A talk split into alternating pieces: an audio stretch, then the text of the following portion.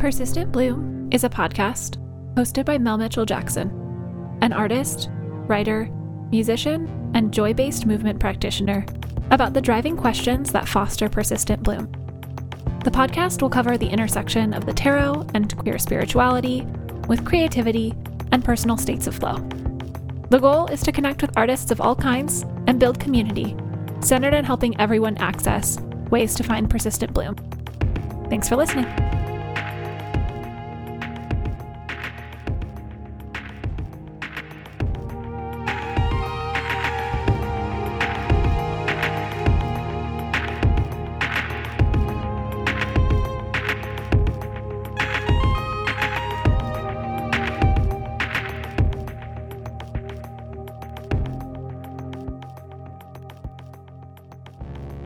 Welcome to episode three of the Persistent Bloom podcast. I am your host, Mel Mitchell Jackson, and I am excited to have you here with me. So, if you noticed, my name changed, and that is an explanation for why we took the month of June off. I had recorded an episode for us, and then things got a little bit too crazy with getting married but that has happened. And now I'm ready to jump into a little bit more of a full gear, full tilt podcast schedule for the next couple of months. So we'll have some interviews coming up and some more regular episodes and sharing how the prompts that I'm creating for all of you are impacting my own creative practice I've always wanted to be someone who shares transparently the type of work that I'm making and why I'm making it and the ideas behind it. And so I want to try and foster that with more people by sharing my own process. And there was an amazing share that I woke up to this morning from a fellow friend on Instagram, Eliza Perez, seeing this beautiful share of how the prompt was creating a system really inspired me to think about okay, how do I want to share my process? How do I make it more and more transparent so that more people feel like they can do this themselves? And and that's really that's really my goal is to make creativity of all kinds something that is less scary and less intimidating and more something that you can figure out on your own um, that really makes sense for you. So, because we took a long break this month, I chose more than just two cards. I've got two cards from the Major Arcana, and then I actually have three additional cards that are Minor Arcana cards. And I think that y'all will find this really interesting how this came up. And I want to be transparent. I'm recording this the day of a Capricorn full moon. And I don't know if you woke up feeling the way that I woke up, but just really energized and well rested and feeling ready to take on whatever's next. I feel like for me with moon cycles, I usually find myself resting a lot in the period between a new moon and a full moon. And then once the full moon happens, I'm like, all right, I'm ready to make a plan, set some intentions, and go. And then I can use the new moon as a way of reflecting, you know, like, have I have I done this for myself? And everybody has a slightly different interpretation and feeling around that, but it always it always happens. My, my partner and I have noticed that when we're making music, we often make new songs and new tracks right around the half moon period. So either a quarter moon waxing or quarter moon waning time.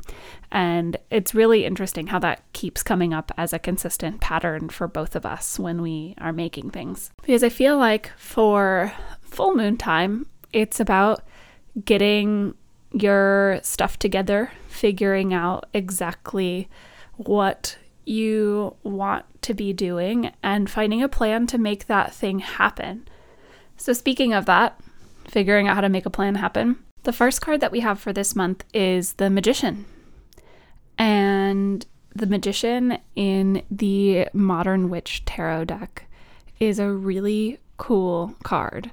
So there is a black woman in a red robe who is holding a wand with one hand with her right hand and is pointing down at the earth with her left. And for me, I used to do kundalini yoga for a brief period. And when I was doing that type of yoga, I was told by my teachers that a right hand pointing down is connecting to the feminine or the moon, the lunar. And so I really love this opposition that exists here. We've got this like phallic symbol in one hand, and then this connection to the feminine and the lunar in the other. And those of you who know that I am non binary, even though this card is clearly someone who's very femme presenting, I think the magician's symbolism is this really beautiful non binary space of both and, of feminine and masculine, of fertility and the, the majesty of a mountain. It's this really fun space of how do we make the thing that we want to have happen happen? How do we actually set forth and say, hey, I have all my supplies and I'm ready to make this thing. Because what's gorgeous about the magician, and especially in this particular rendition, is they are covered and surrounded by flowers. So it's just draping everywhere with this gorgeous, gorgeous floral motif, which almost looks like stalactites in a cave, only they're dripping flowers, which I think is gorgeous.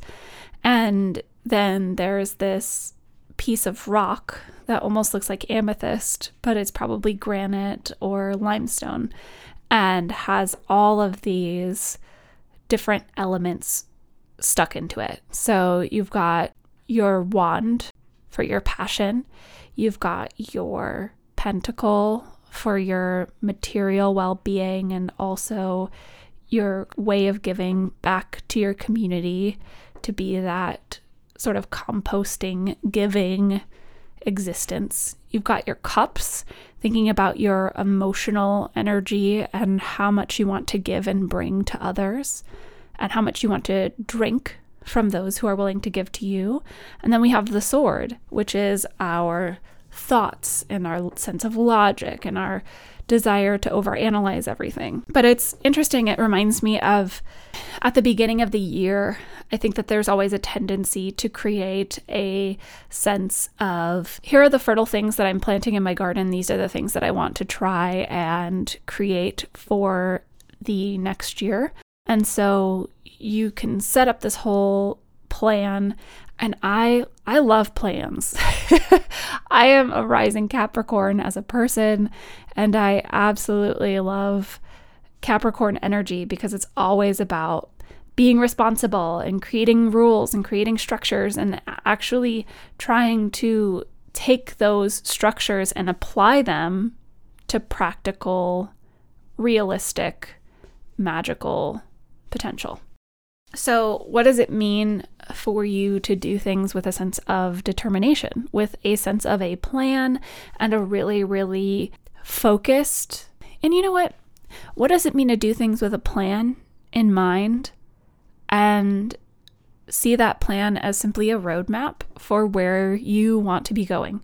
It doesn't have to be an exact recipe. And even recipes, when we're cooking, you know, I don't know about you, but when I'm cooking, especially when it comes to recipes, they're always like, okay, two cloves of garlic in this recipe.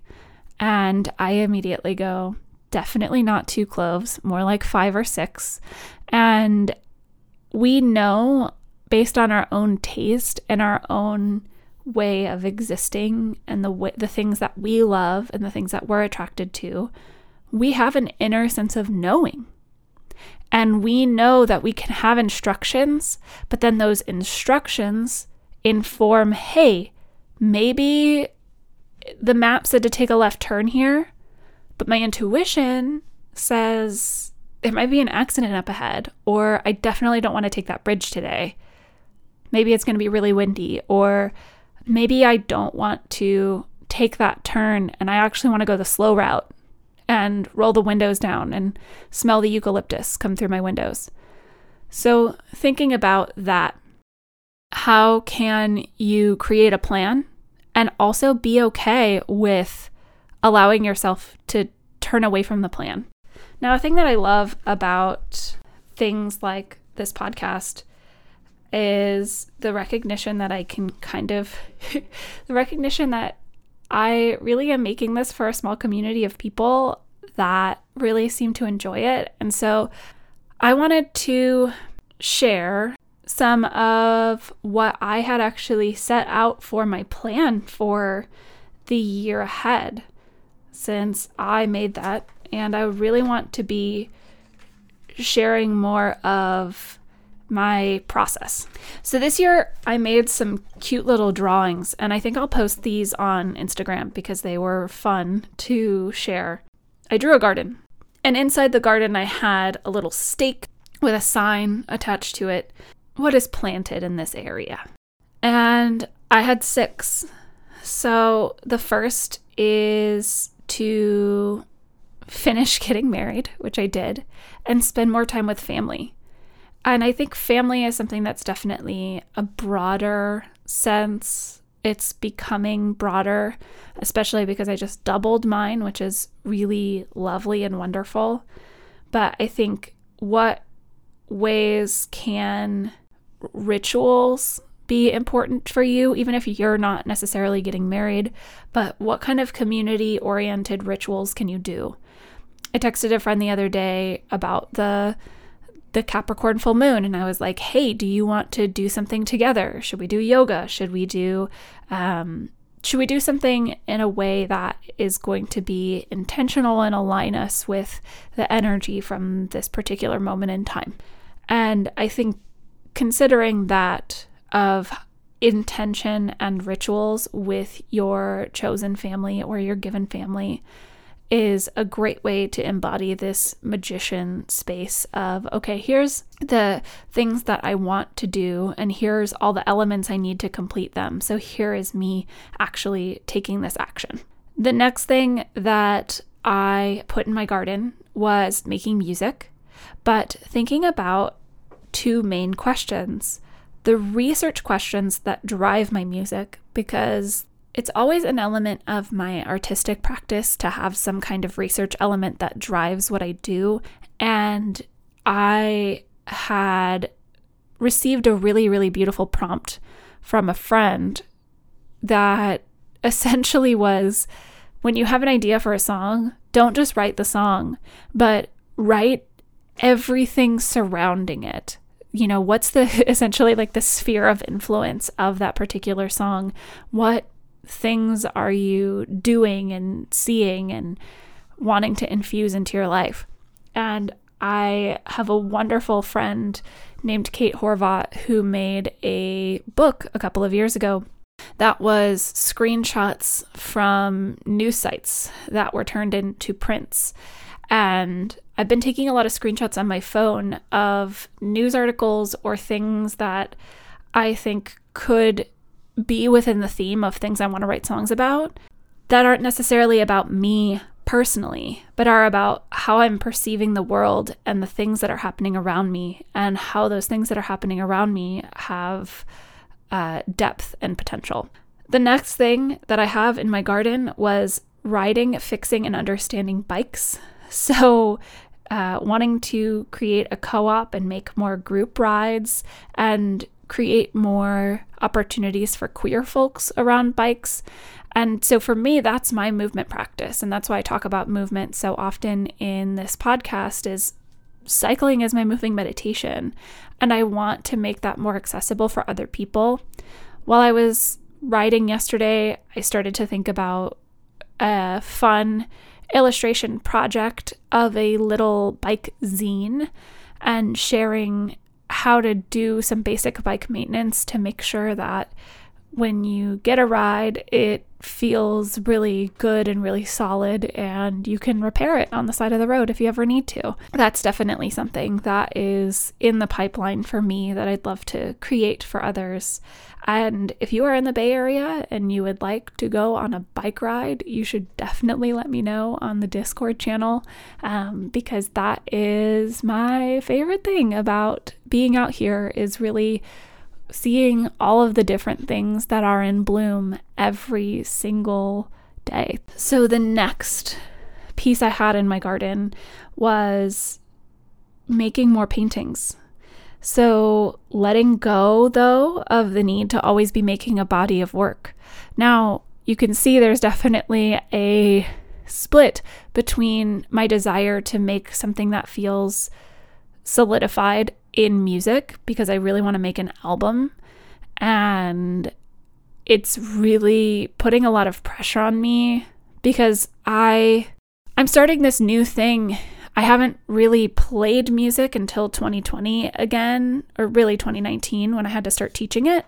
And I put myself in this position where I feel that whatever I release has to be on par with ask of what I'm able to create in painting or in illustration or in drawing. And I'm not necessarily fair to myself because I didn't go to music school. I went to art school and I learned how to do all of those things through critique and through feedback. And so I've been seeking out feedback musically so that way I can start to actually get critique and start to grow my practice and recognize that I may not be perfect at what I'm doing, but I need to just keep doing it and keep seeking out feedback so that I can keep getting better. When you think about the magician, when it comes to making visual art, maybe it's just giving yourself a rule rather than the need for it to be a body of work that is sellable and allow yourself to experiment and to play because sometimes the thing that I love the most about music is it is just play. And now I'm needing to reel that in and turn it from play into something that feels shareable, something that feels like it could create meaning for my community.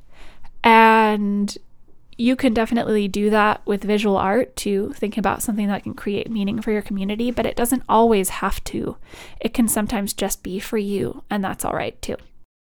There's definitely more in this garden, building and sustaining a community is the most important one. So, volunteering, being present, trying to attend dinners and events, book clubs, finding accountability friends. I think this is so important. We can't make stuff in a vacuum. Just like I was talking about the difference between music and art for me is there's this need for other people to either contribute to what I'm doing or to give me feedback on the thing so that way I can actually become better.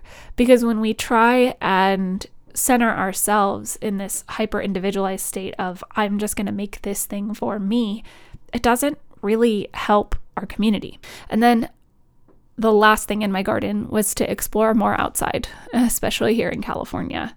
So, bringing nature, bringing myself to nature is such a gorgeous way to connect to intuition.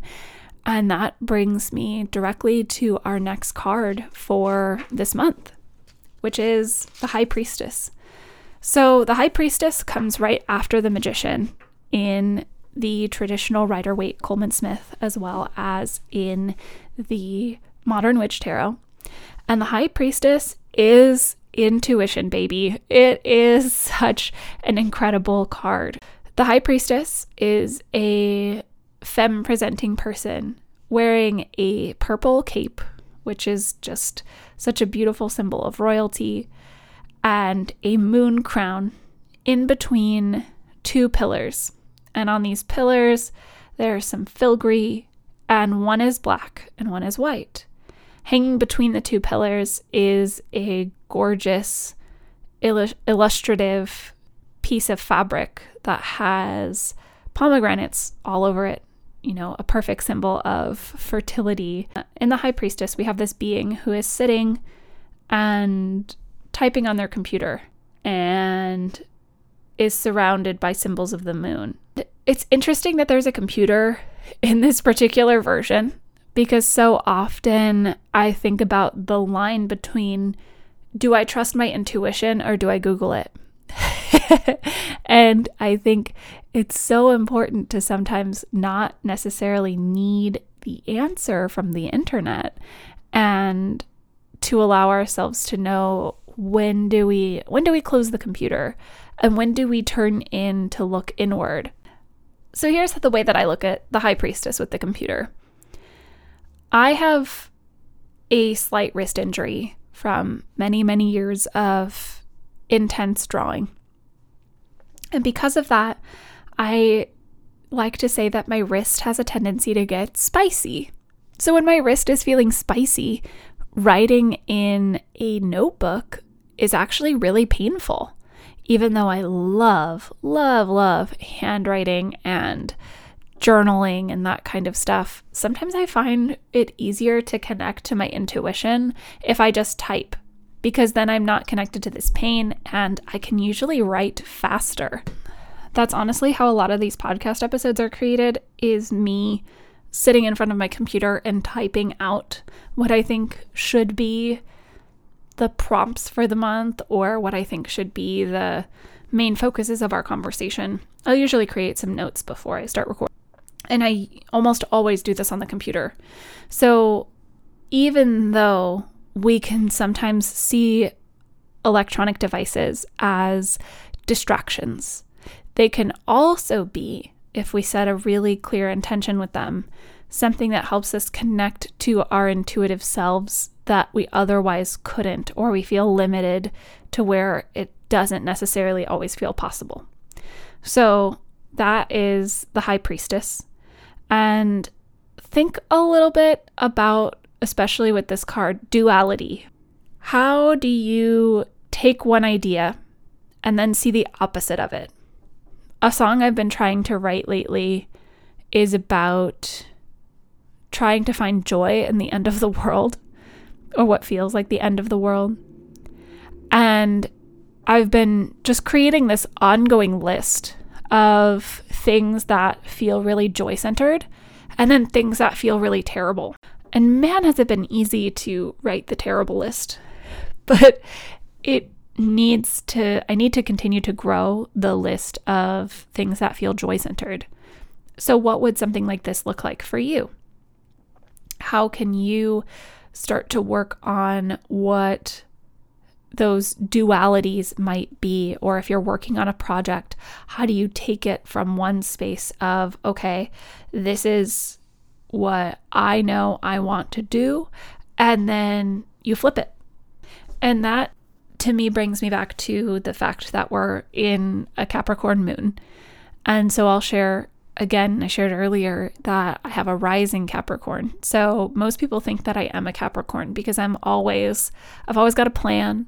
I've always got a pile of books I'm reading. I've always got a schedule, a calendar, a reminders list. I've always got all the things ready to spring into action. But I've also got a Cancer moon, which is the opposite of Capricorn, which is all about feeling all of the feelings.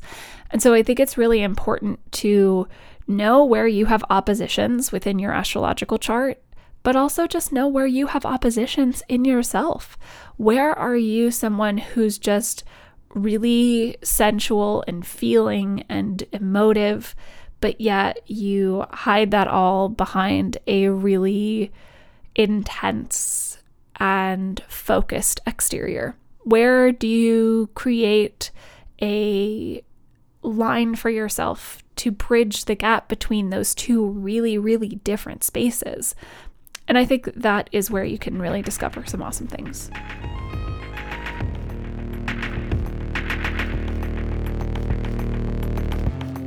So, we got three minor arcana cards for the month ahead. And or should I say for the moon cycle ahead? Because that feels more apropos. Um, and this particular first card always cracks me up every time it comes through. The Eight of Swords, which is a figure standing wrapped in rope, blindfolded, with really cute boots on and these thigh high socks. And they're standing in what looks like a puddle of tears. It almost looks like a rainstorm has just finished, or they're in San Francisco on a really foggy day. And they've got eight swords stuck into the ground around them. Now, the swords are, of course, our own internal logics.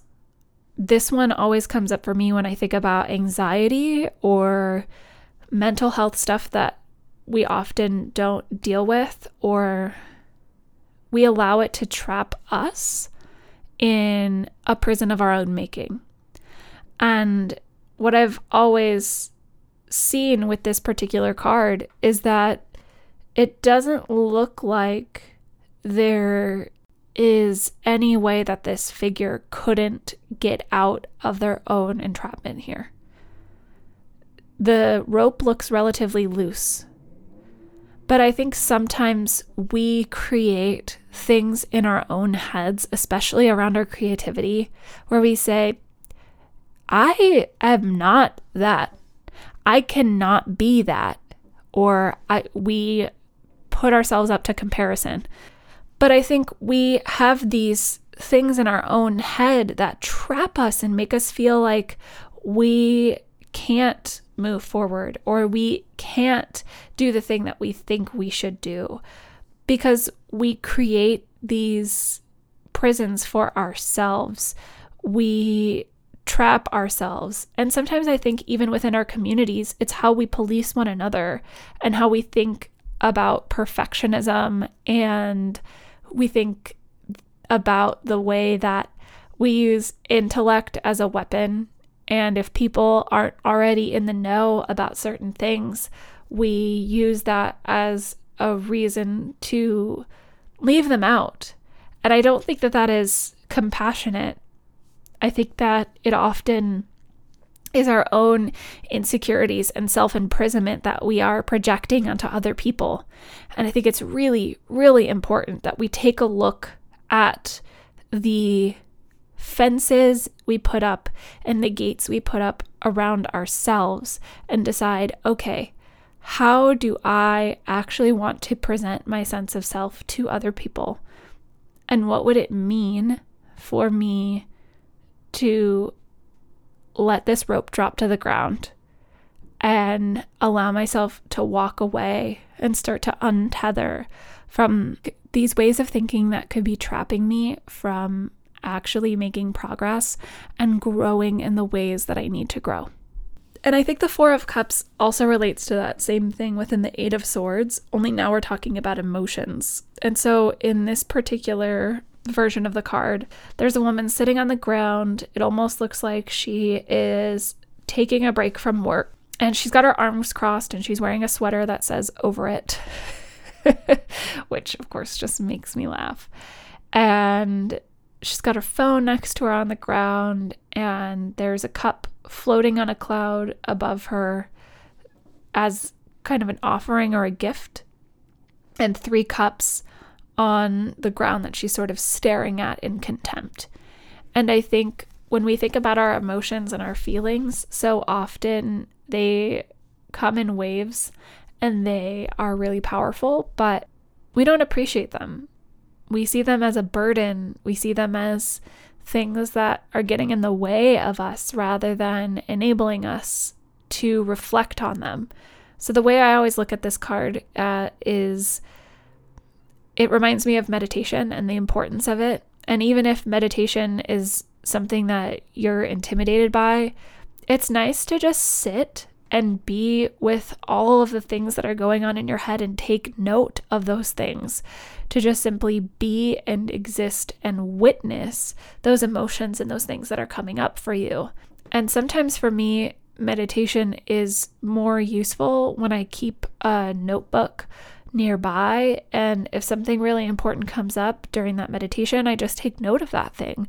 And I'm like, okay, this is a thing I want to try and work on and work through. And if those things are coming up for you, they're probably secret little prompts for your own creative practice or your movement practice to say, hey, it might be worth working through this in a different way. So that way you can have a slightly different perspective on this particular emotions quality and how it keeps coming up in your life. So, the last thing that I got, the last card we got for this month is the Ace of Pentacles, which is such a beautiful card. It's such a wonderful card of starting, renewal, really thinking about how we can give to others and what kinds of resources we have it's a card where there's a hand coming out of a cloud holding this beautiful pentacle, and it's this abundant, gorgeous landscape. And when we look at this type of card, I think what's so wonderful to see is it's this abundant, gorgeous landscape, but it also is this symbol of what can we give to others? Whenever I see the star on the community on whenever I see the star on the pentacles, I think about community. I think about the people around me who give things to me, whether it's just a lending an ear or ideas or stories or inspiration. I think that these are such beautiful gifts that we get from others, and they aren't always monetary. And I think so often when we see the pentacles, people are like, oh, money or oh, material well being. And I think well being and well being and abundance and joy are things that we can give as gifts to ourselves and to others around us that don't necessarily have to come from a financial perspective. They don't have to be tied to money or to our jobs specifically.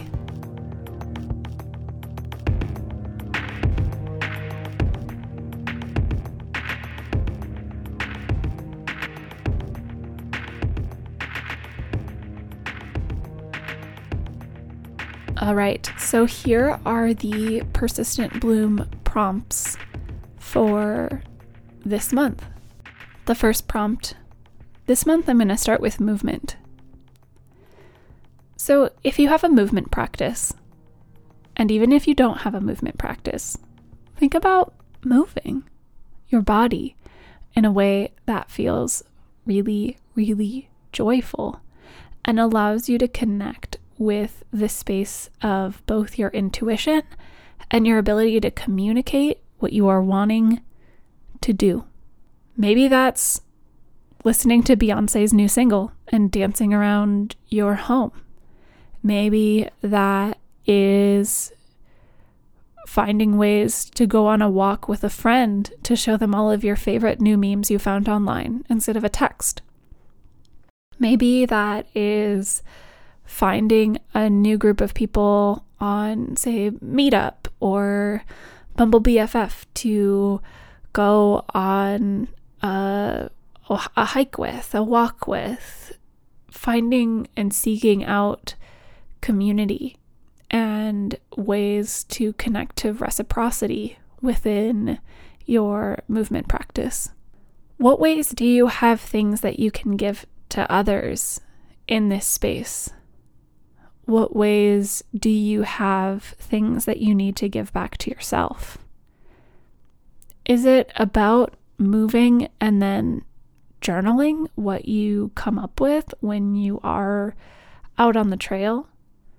What things constantly come up for you when you're in this place of movement? When you're connecting to your body?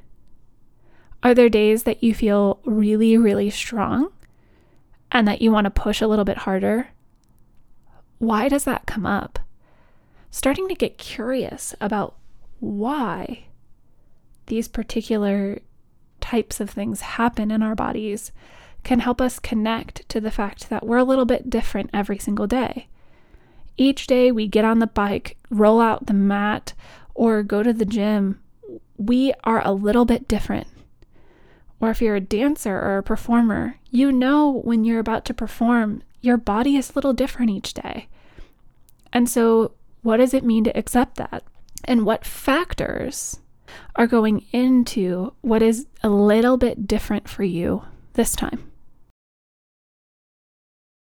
Next, we have our prompt for music. And the first thing that just came up for me was reverb. um, but not the sense of, you know, putting way too much reverb on your track. But are there pieces of equipment that you're holding on to thinking that you're going to use them someday, but you just keep putting off and putting off and putting off? If you're feeling stuck in a particular way of making, do you have any things that you have in your home or in your studio or that are uh, an instrument of a bandmate that maybe you can try out and see how that informs the work that you're doing elsewhere? It doesn't necessarily have to be, I need to study this one instrument over and over and over. I think there is something so important to how we transition from one particular type of making into another and how it forces our brain to think a little bit differently. And so when you switch what you're doing, if you realize that something might not be serving you anymore, could you resell it? Could you give it a new home, a new life? And I think when we make space for other things around us, we have this really cool opportunity to allow other things to come in. Now, we all know as musicians, there's this problem of gear acquisition syndrome or GAS uh, that hits us all the time where we're like, oh, well, if I just get this new instrument or this new sound, then I'll have it all figured out. But I think one of the tricks is that as musicians, we're always seeking out new spices. So it's kind of like when you go to the farmer's market or you go to a new grocery store and you're like, oh, there's all these new kinds of spices here that I haven't seen before. Well, I'm just going to take a bunch of these home. And if you have all of these different spices and all of these different things that you can add to a soup, you're definitely not going to put like cloves and garlic salt and fennel and you know, you're not going to put a bunch of spices in that don't make sense together. And you're not going to put all these things in that like muddy the water. And so often, I think as musicians, we have this tendency to sort of get maximalist and really, really just expansive and say, oh, well, all of these things, all of these things, I want all of these things for what I am doing. And I want to collect all of this stuff. And I think the reason that reverb came up for me is because it's really important to make a spreadsheet. So here's the most Capricorn moon thing I can share for a musician. Make a spreadsheet of your sounds.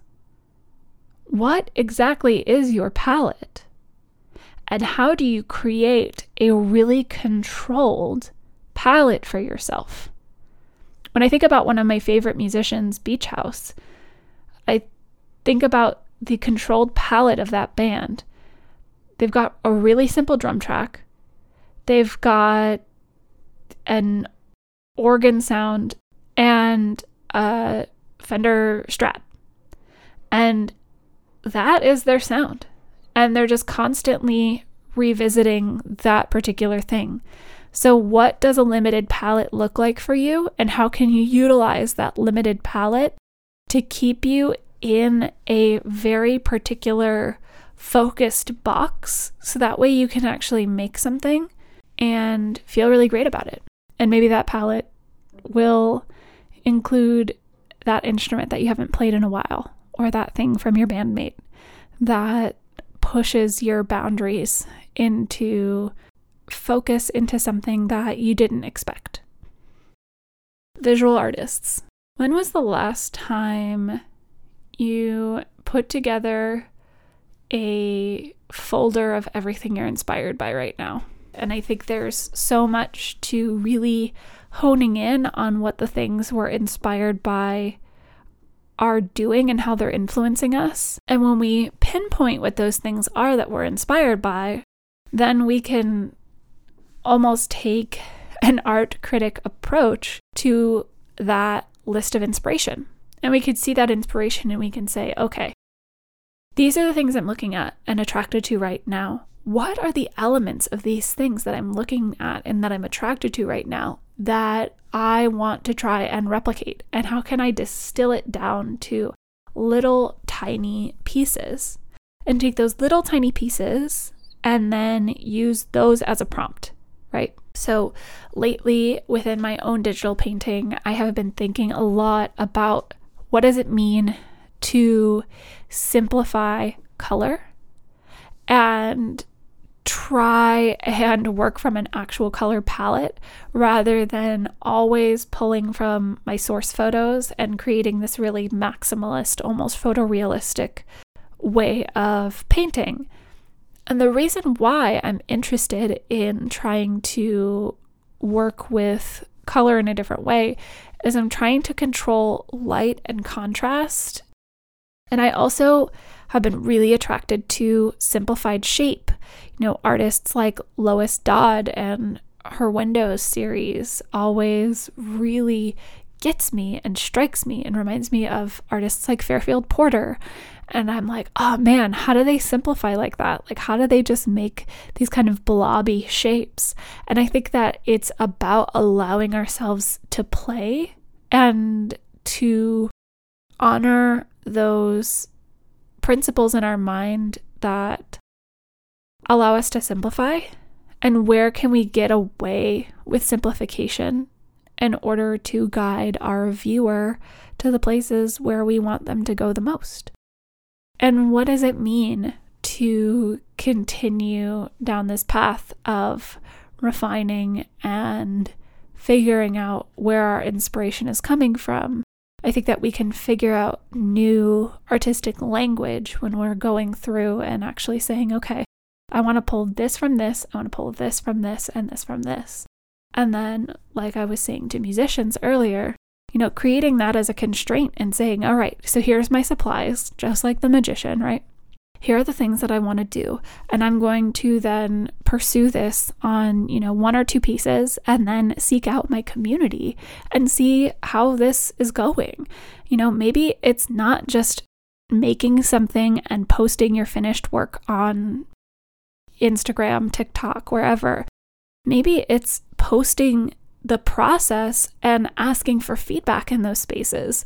What would it mean for us to take social media from being this really isolating space of performance for artists, of let me show you the finished thing, to being a place where you showcase the process of what's happening and why you're making the decisions you're making, and how you want those decisions to be a conversation with other people rather than this consistent performance of perfect, finished, aesthetically pleasing work.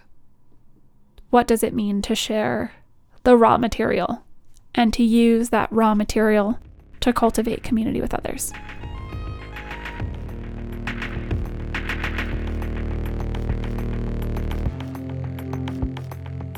So that is about it for our third episode of the Persistent Bloom podcast. Again, my name is Mel Mitchell Jackson, and we are going to be having another episode coming out a little bit later this month. That is an interview I did with uh, my friend Quinn Medicine. So I'm really looking forward to you hearing that one as well and what the community thinks of having both interviews and these more intuitive tarot focused episodes. Another reminder here is that we do have a Discord community, and I will make sure that that link is in the episode description. That is updated. You could go on that Discord community, introduce yourself and what you're making, and feel free to share what you're making and what's coming up for you in regards to this particular episode's experience. And what I'd love to do is, if you are in the Bay Area, start to have outdoor meetups that are safe. So that way, if you're listening to this and you want to discuss, we can do that. We can also, if it's of interest, start to have meetings virtually, and we can find a platform for that that makes sense for us. So, whether that's on Discord or elsewhere, I'd love to start to get to know those of you who are regularly listening and your thoughts because this is a conversation. I don't want it to just be myself talking always. I definitely want this to be a conversation with others. So if you're finding this work really inspirational and you're making cool things, I would love to have you even on an episode. So definitely let's keep in touch join the Discord, and I look forward to what we all create together. Until next time. Thanks for listening.